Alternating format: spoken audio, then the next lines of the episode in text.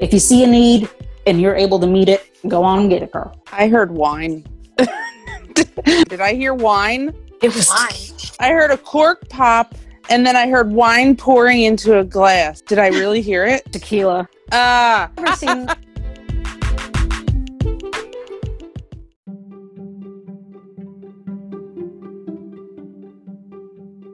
Hello? Are you there? You. Yes, you. Have you subscribed? Have you rated? Have you shared?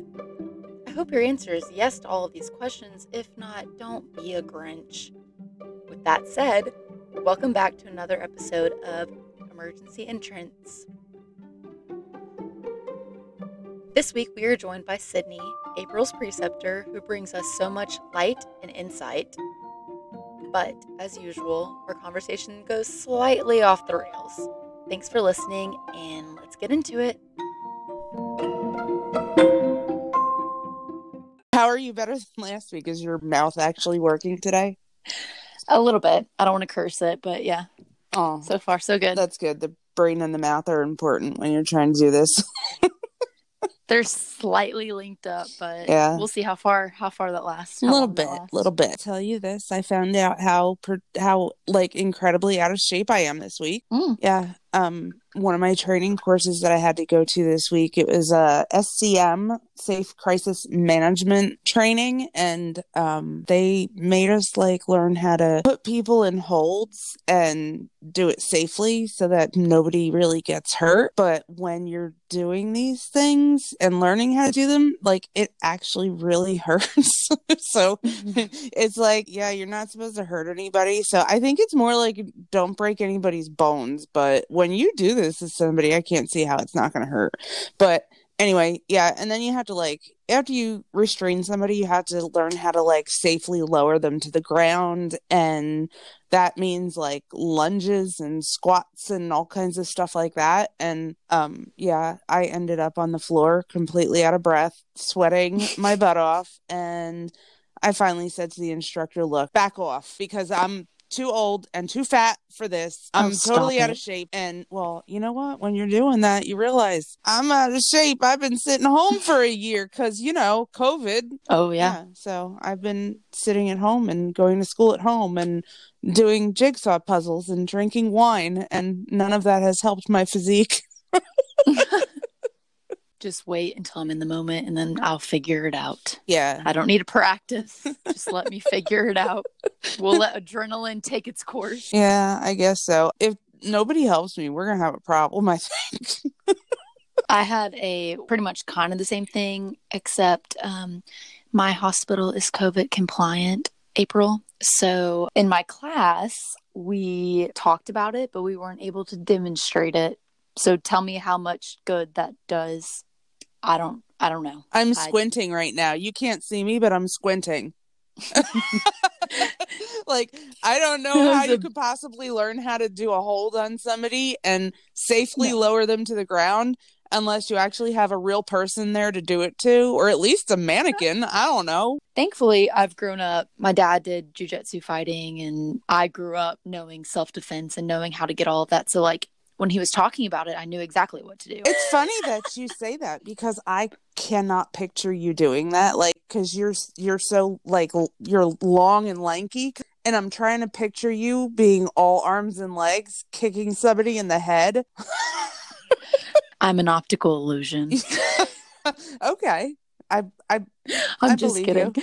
So other so you had that class this week too? Uh I guess. Yeah. yeah. Okay. So then that, how was your week? So far it's been pretty good. Yeah. You know, I don't like to use the S word, but it was it was decently slow. I had some interesting patients and whatnot, but I think it's time we get started into this week's interview with Sydney. I hope you guys enjoy.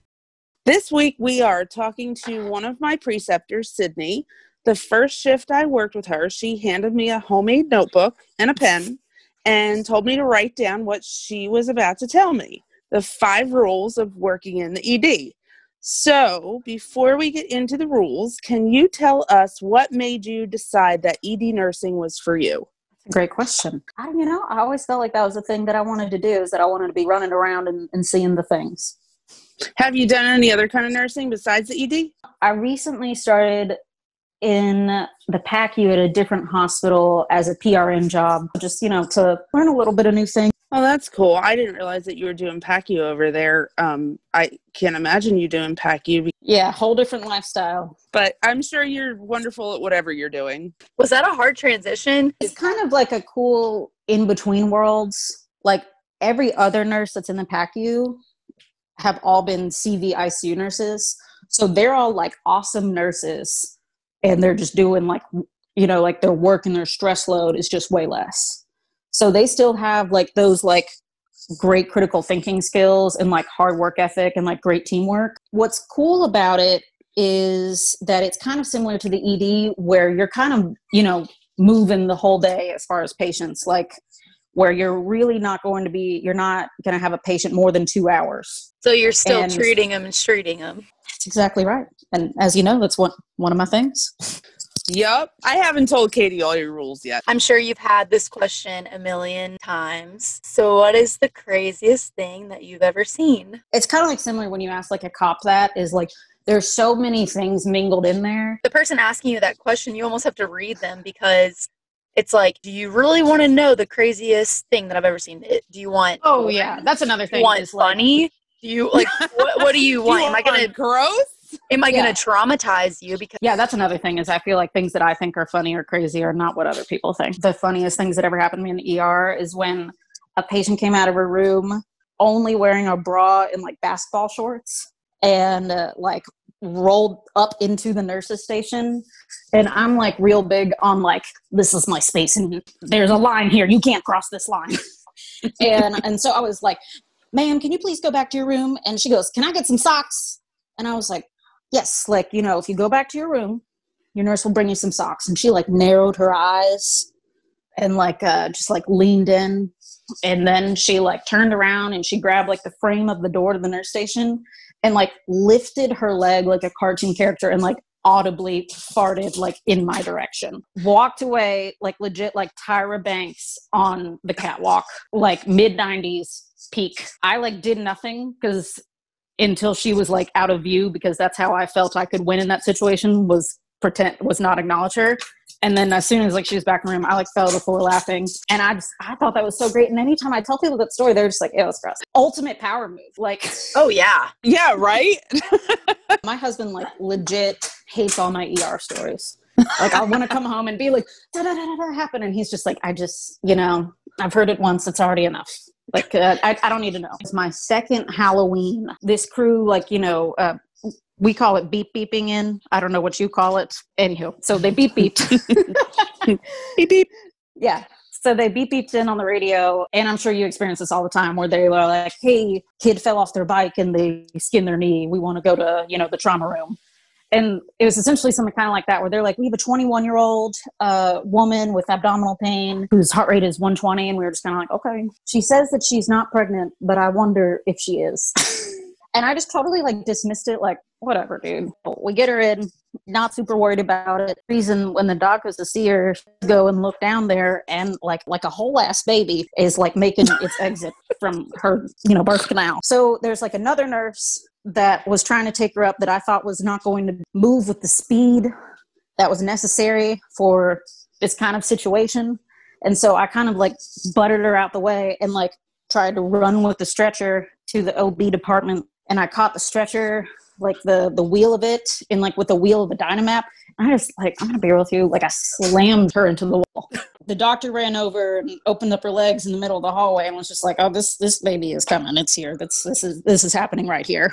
So this, you know, young person said she did not know she was pregnant and birthed a whole ass ten pound baby in the middle of the emergency room. That blows my mind when people don't know. Like when I had my kids, there was no way that I was going to be anything but pregnant. I was average size when I had my kids, but yeah, no, you could totally tell that there was a child inside of me. Like, and Katie, I could imagine like you're about, you know, forty pounds soaking wet.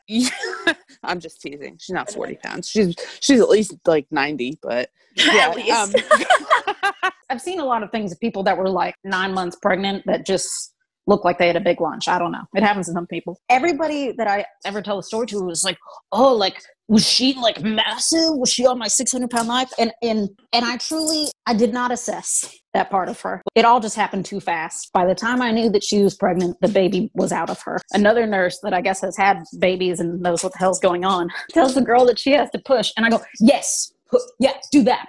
Two hours after that, there had been, like, for lack of a better term, like a crackhead who'd been, you know, moseying about the E R all night. And she had been discharged around midnight, and she had asked me for a cab voucher. And I told her, like, that we didn't have any, and I would have given her a bus pass, uh, but, like, the buses weren't running anymore. And she, like, looked me dead in the eyes, like, I'm going to get home one way or another. And I, and I said, okay, cool. Like, and I was like, good for you. One of the techs calls me over and says that that, and this is, like, at three a.m., so she should have been long gone, you know. Particular crackhead that we had been interacting with had locked herself in the bathroom and was trashing the bathroom. And I was like, well, I guess go get security. So security goes over there, and she just, like, runs out to the ambulance space. So I think, okay, problem solved. We're, we're all done here. Probably not even thirty seconds later, this real young, less than six months E M T runs in, and she just goes, she took the truck. And I was just like, what?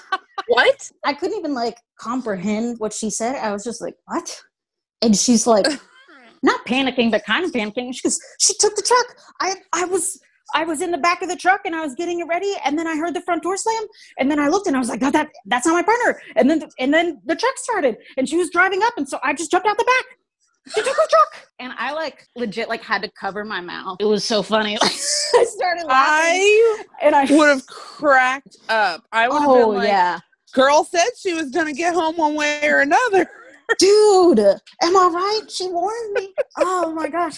And I, like, felt bad because, like, obviously I, I don't, I don't think this, you know, E M T did anything wrong. Like, they didn't leave the truck unlocked and unmanned. Like, anywho, I felt bad for her. I think there's no way that she can, like, handle or maneuver this vehicle, and she's going to crash it in, like, two blocks. Homegirl drove it halfway across town and just right, right into her driveway. Well, kudos to her for getting it home. She hit, she hit one Prius en route. Well, Priuses are hard to see anyway. Yeah. You know, they were obviously following her. And uh, yeah, she got out of the truck, and somebody tried to apprehend her, and she ran, and yeah, that was that. So I recently heard a story. Somebody said that they had glass in their butt. And mm. I don't understand the whole light bulb thing, because I'm thinking the anal sphincter is tight enough in most mm-mm, people mm-mm. to nope. break a light bulb. No, let me tell you something. One of the things that I've been the most amazed about in the E R, of the things that I've learned, and as foolish and as dumb as it sounds, is absolutely the elasticity of an anus. The things that can fit up there. And, like, the ability not only for there to be something up there, not be able to get out, is it's impeccable. Are the, mm-hmm. are we talking, like, the ones that are, like, pointy? Are we actually talking, like, round ass light bulb? I wasn't there for the removal. Um, okay. Yeah. What I learned a long time ago is mechanism of injury is none of my business, really. If yeah. they say that they are, if it's self-inflicted and it's they're safe and say that no one's hurting them, then it's uh, not my job, not my problem. My thing is with the things up the butt is, like, if that's your thing, then that's your thing. It is what yeah. it is. However, let's say it was me and something got stuck. I would just stay home and die. Like, I would, I would just have too much shame to, like, go to the E R and be like, all right, this is your all's problem now. You got to fix this. I would be like, yeah, no. I'm, I just got to, I'm going to stay home and die. And this is it. This is how it's going to go. What's the weirdest thing you've ever seen stuck in an orifice? A crayon. It was a call from a, you know, outside facility. And uh, I asked them, how did they get a crayon? And this outside facility nurse says, oh, because this patient also had, like, swallowed razor blades or something, which is a lot more common than you would think. And she goes, why aren't you asking how did he get a razor blade? And I was like, oh, it's just not as interested. I don't know.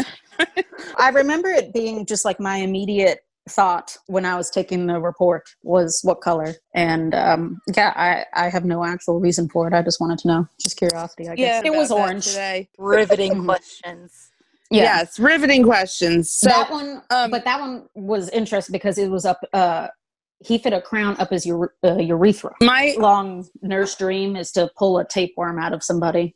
Ooh. Oh, a really long one. I mean yeah I mean one at all. April has kept me in the dark of the rules. She called me after your all's first day and was like, oh my God, she had these great rules. And, and I was like, tell me. And she goes, well, just wait.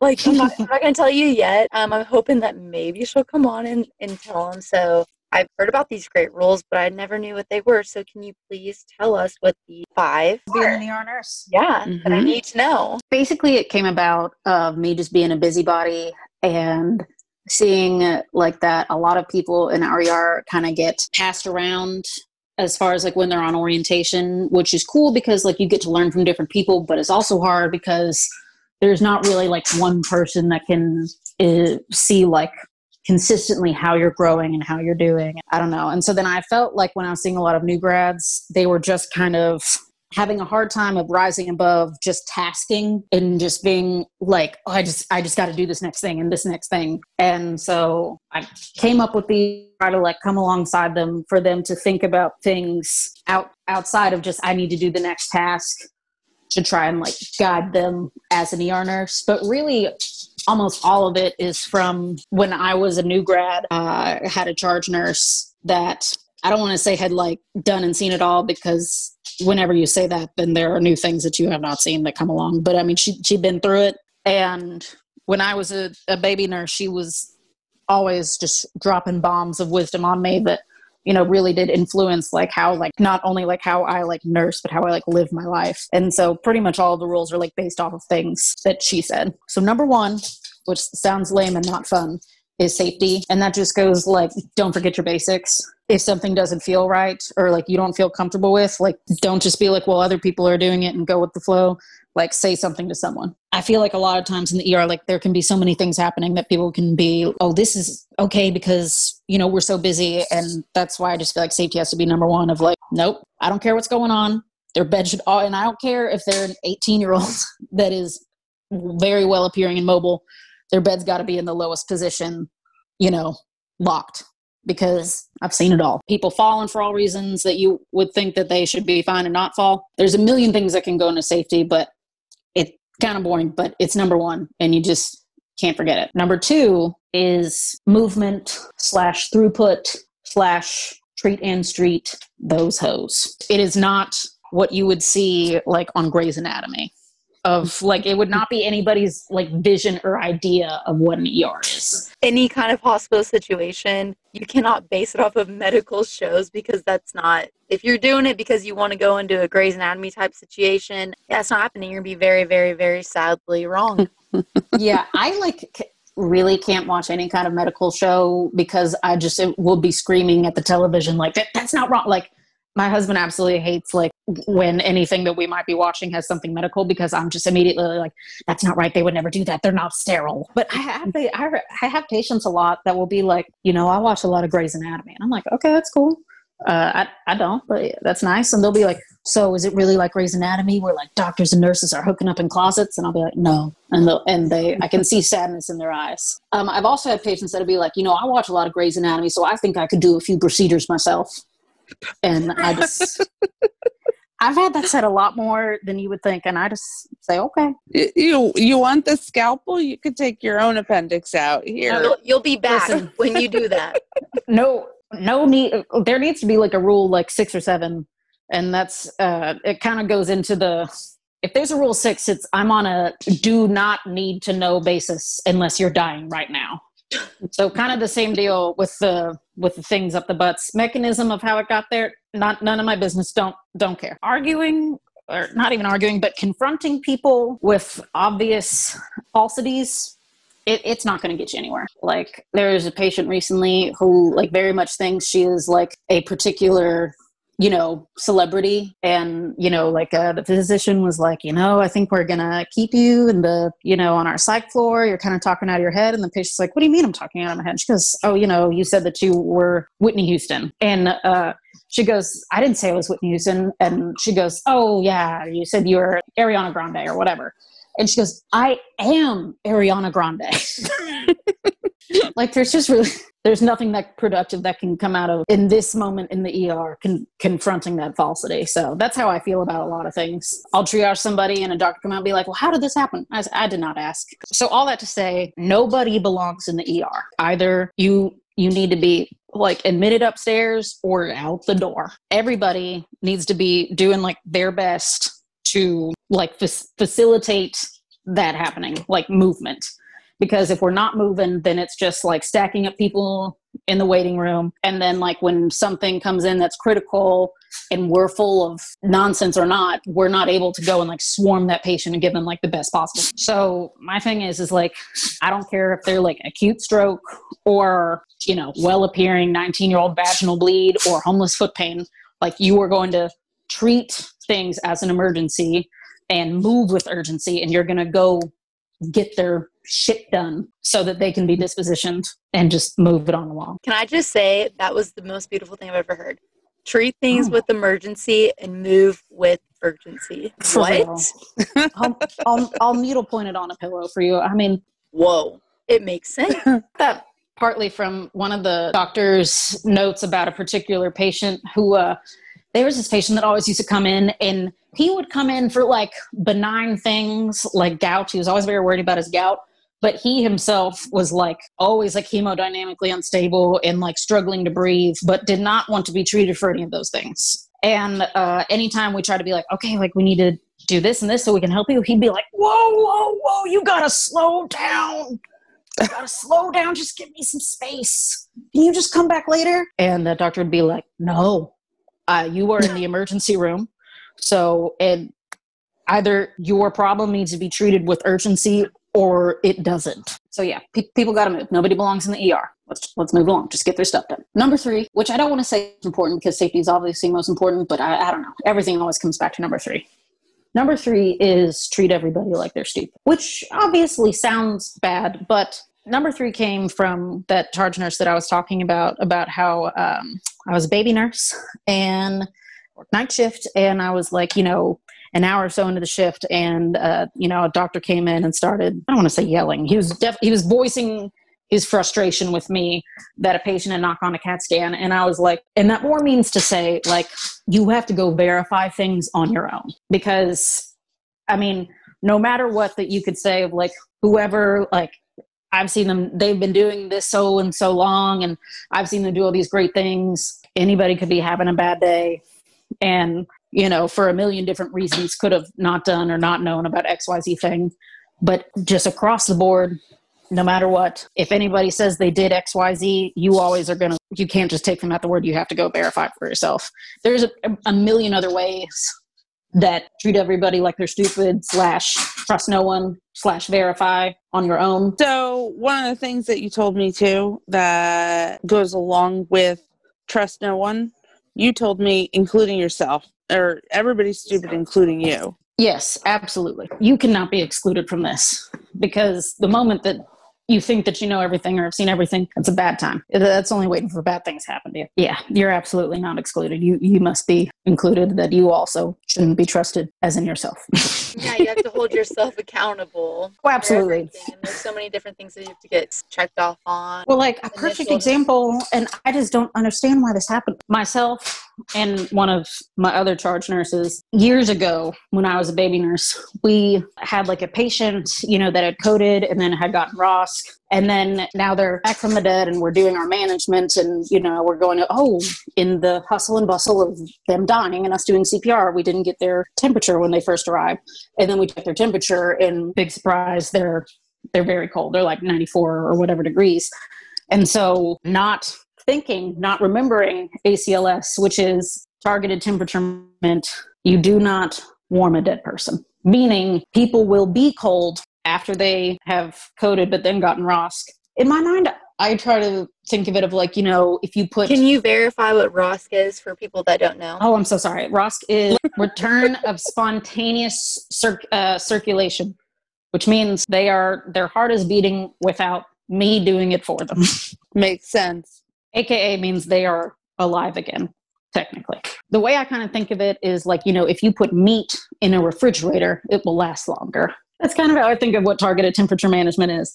Anywho, so my myself and this charge nurse like got caught up in the moment. We're like, oh my gosh, she's so cold. We we gotta warm him up. We gotta get the bear hugger.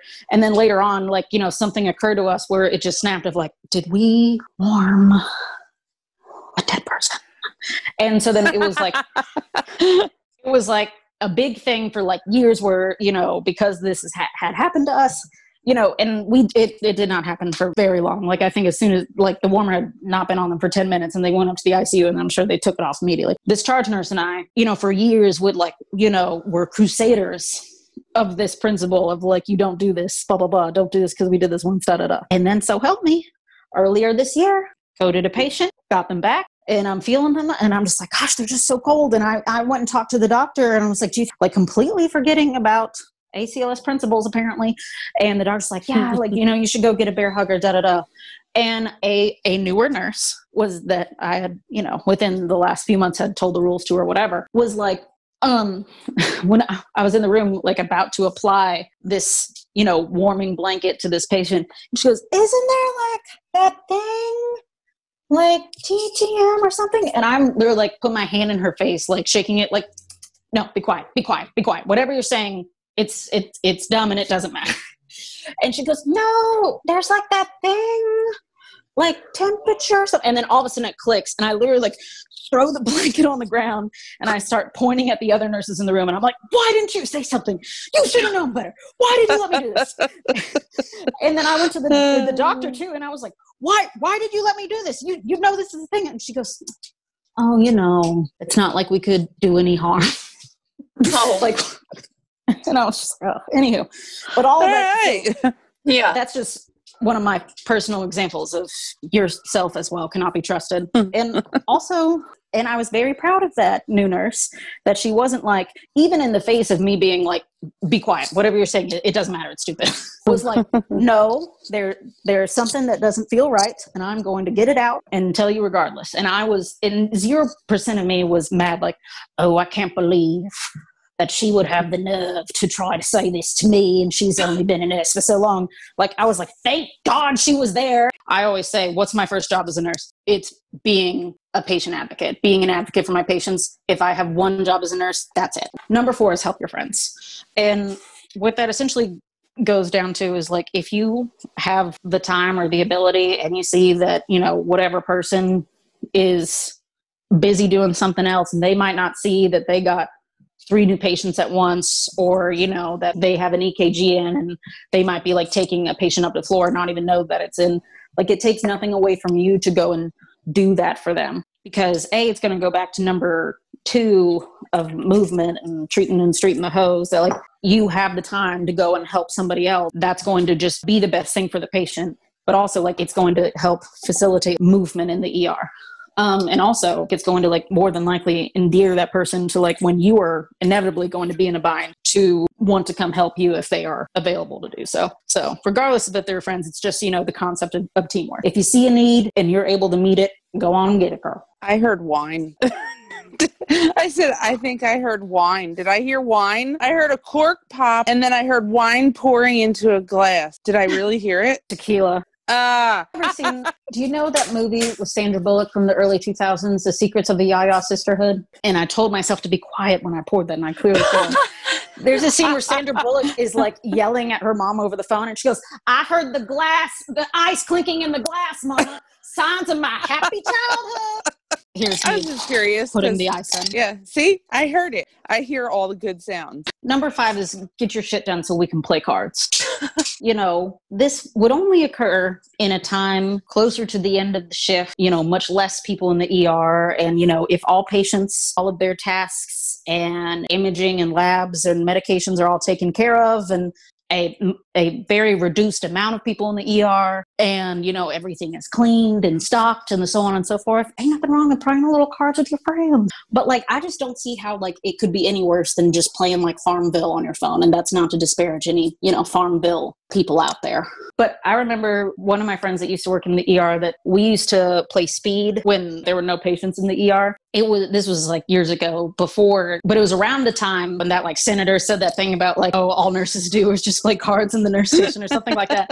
So we started seeing like all those memes or posts about it. And I legit had no idea that a senator had said something. I thought like just people in the E R were being like really passive aggressive towards us. So yeah. So if anytime someone like sees a mid-level or a doctor or like an E M T, they're always like, oh, you know, these nurses always playing cards. Anywho, so yes. And again, once again, reiterating, only when all patients are taken care for, all things are cleaned and stocked, and there are a very small amount of patients still in the E R and not where they can see. All those stipulations. Worked in the E R for how, how long? In about a week, it'll be three and a half years, which doesn't so, seem like a long time, but in E R years, it's like at least like, you that's know. That's a while. So that's a trip. It, yeah. What has been the most fulfilling moment that you have, or any kind of moment that you kind of took a step back afterwards, we're like, yeah, this is why I do what I do? Like the surface answer is like if somebody, you know, like writes a DAISY or something, or, or you know, I recently had a patient who was like an I V drug use write a DAISY about me and talk about how like, you know, she treated me like a real person. It didn't matter to her that I did these things, and gives me hope. And I'm just like crying, like I'm watching The Notebook or something. Like honestly, just because like you're so used to just like in the E R, even if it has nothing to do with you or you try to give your best care, it's just normal for people to be, you know, angry. Because it's like, it's not a good time for them. So anytime really somebody says that like I'm a good nurse, I'll probably cry like it, like in front of them right then. My other nurses would be like, they're just trying to manipulate you for pain medicine, and I'm like, I don't care, and it's work. I don't know, my favorite thing though is just what I said of why it's important to, to move people regardless of if their complaint seems serious or not, is because my favorite thing is when like a patient comes in and, you know, things are not looking good. They are sick as heck. And we, me and the other nurses and tech physicians and mid-levels, you know, swarm them and together take care of it and give them good care. And I can like look back in an hour or, you know, an hour later and be like, wow, they're so much better. Like we fixed them. We fixed whatever problem there was. Sydney, tell me some dumb ass thing that you've done. So, so, so many things. So, so many things. The first that comes to my mind, just because it was the only time that my like preceptor ever like said that I was stupid, like to my face. and and she might not have said those actual words, but it it was conveyed in, in her in her actions and the way she laughed at me. So stupid, like a, I was hanging like a bag of fluids, and for whatever reason they needed to go on a pump set it to gravity, couldn't get it to work. So I was like, oh well, I'll just I'll just replace the tubing. And with the a thousand milliliter bag of normal saline hanging and had already been punctured by the first set of tubing, I just straight up took took out the first set of tubing to put in this the second. However, there was nothing to stop it, and just like a liter just just flew on the floor, like, and probably got like, you know, soaked my shoes and socks and probably the patients and everything else. So you've learned from, once you take the seal off and you puncture the bag, you can't pull it back out again or it's gonna spill. Correct. Did you ever do it again? No, and that's what I tell people. I'm like, if I'm like da da da da da about this, it's because I have done this dumb thing, and I I want you to be better than me, and and just hop skip over that and not do this dumb thing. Sydney, thank you so much for coming on. We appreciate you. We appreciate your humor. I appreciate you as a preceptor at work. I think that you did a great job, and I think that your information is very valuable to anyone that is in nursing or is going to be in nursing. April's told me so much good things about you. I've learned from you on an outsider standpoint, I guess. I could cry right now. I'm sure that's another thing that April could tell you. It, what's funny is like a lot of people think like because I'm like straightforward and have a monotone voice that I'm like mean, but I I just can't change the fact that I have a low monotone voice, but I'm literally one of the more sensitive people ever. So Katie, what is the dumbass thing you did this week? Oh my gosh, my week's not over yet, so I might have something to add to it after the rest of my weekend that I'm working. But my dumbass thing that I did, other than showing up at work when you weren't oh, scheduled to. Yeah, you know, I'm an overachiever. Thank you I just very can't much. Let you live it down just yet. Sorry. So, if you don't know this, Narcan is a wonder drug, but also a crazy drug at the same time. Um, most of your patients, if you Narcan them, they don't wake up too pleasantly. They go into immediate withdrawals. Yeah, yes, man, you took away their high. They're um, back down to earth quickly and not very lovely. So going back to the basics of protecting yourself, you always want to have a clear shot to the exit. So you, you never want to have you looking at the patient and then the door. You always want to have yourself closest to the yeah. door. I go in and I have the drugs pulled, immediately push the Narcan. And then I don't even know what clicked me. I looked up and I realized that it was... behind me was the wall, the patient was in front of me, and then the door was as far away as it could possibly yeah, and you be just gave them something that it was literally like pushing them out of an airplane without a parachute. They're going to hit the ground. There's a ninety-nine percent chance that that patient's probably going to wake up fighting pissed. or scream, d- pissed. Let's just say pissed. And I don't think I have ever jumped over a bed and sprinted out of a room or on the opposite side of the bed that I've, I, I've never done it so fast in my life. But who knew you were going to have to do hurdles when you started work? And I sat down in my chair and I was like, oh my God, that could have easily been very terrible. So very terrible, very bad. And so that was really, really dumb. Probably one of the dumbest things I've done so far. And it thankfully turned out fine, but it could have easily been yep, absolutely very, so very, very. Everybody out there, remember, bad. Don't put yourself between the patient and the wall. Put yourself between the patient and the door. Lesson learned, hopefully. Yes, ma'am. Here's my thing. I but might like, be a I'm little less, bit less dumb this week, I'm but less. That's only because of the fact that I wasn't actually at work. I had classes all week. So yeah. I was in another class this week for A C L S, which is Advanced Cardiac Life Support. And in this class, they make you basically they make you run a mock code and you have to be the leader. So I'm in a classroom with a bunch of other people who have been doing this for a little while. The dumbest thing that I did is when it was my turn to run the mock code and I was the leader and I had to give everybody their assignments and their jobs. And then I had to sit there and I had to rattle off, um, what medicine are we going to give? Or when are we going to shock? Are we going to, sh- are we going to defibrillate? Are we going to cardiovert? Are we going to do this? We're going to do I got so overwhelmed that I legitimately choked up when my, you know, when your throat gets super tight and you can barely get words out, like that's, my voice was strangled and I just, the tears just started pouring down my face and I said, I can't. And I turned around and I walked away and I was so frustrated with myself. And my dumbass thing is that I was dumb. In that moment, I was dumb because I didn't know what I was doing. I'm going to say that I cried because I shouldn't expect so much of myself because I am new. I'm new at this. And I shouldn't expect more out of me than I know that I'm capable of. I know I'm capable of a lot of things, and I know I'm going to become more and more capable as time goes on in the job. And I think that I'm going to get really good at what I do. But right now, I'm still practicing at putting I Vs in. Putting me in the position to be the lead in a full code, even in a mock-up, that was frustrating. But the fact that I cried over it was dumb because there's no reason that I should have known how to do that yet. So that's my dumbass moment of the week. Don't ever expect yourself to be able to do something that you don't have any experience with. You don't know these things. So don't push yourself. Don't get yourself too upset when you can't do something because eventually you'll learn, you'll figure it out. It'll work out. It'll come to you. And if you want to do it, you'll do it and you'll be good at it. And that's it. And that's my dumbass moment. And that's my TED talk.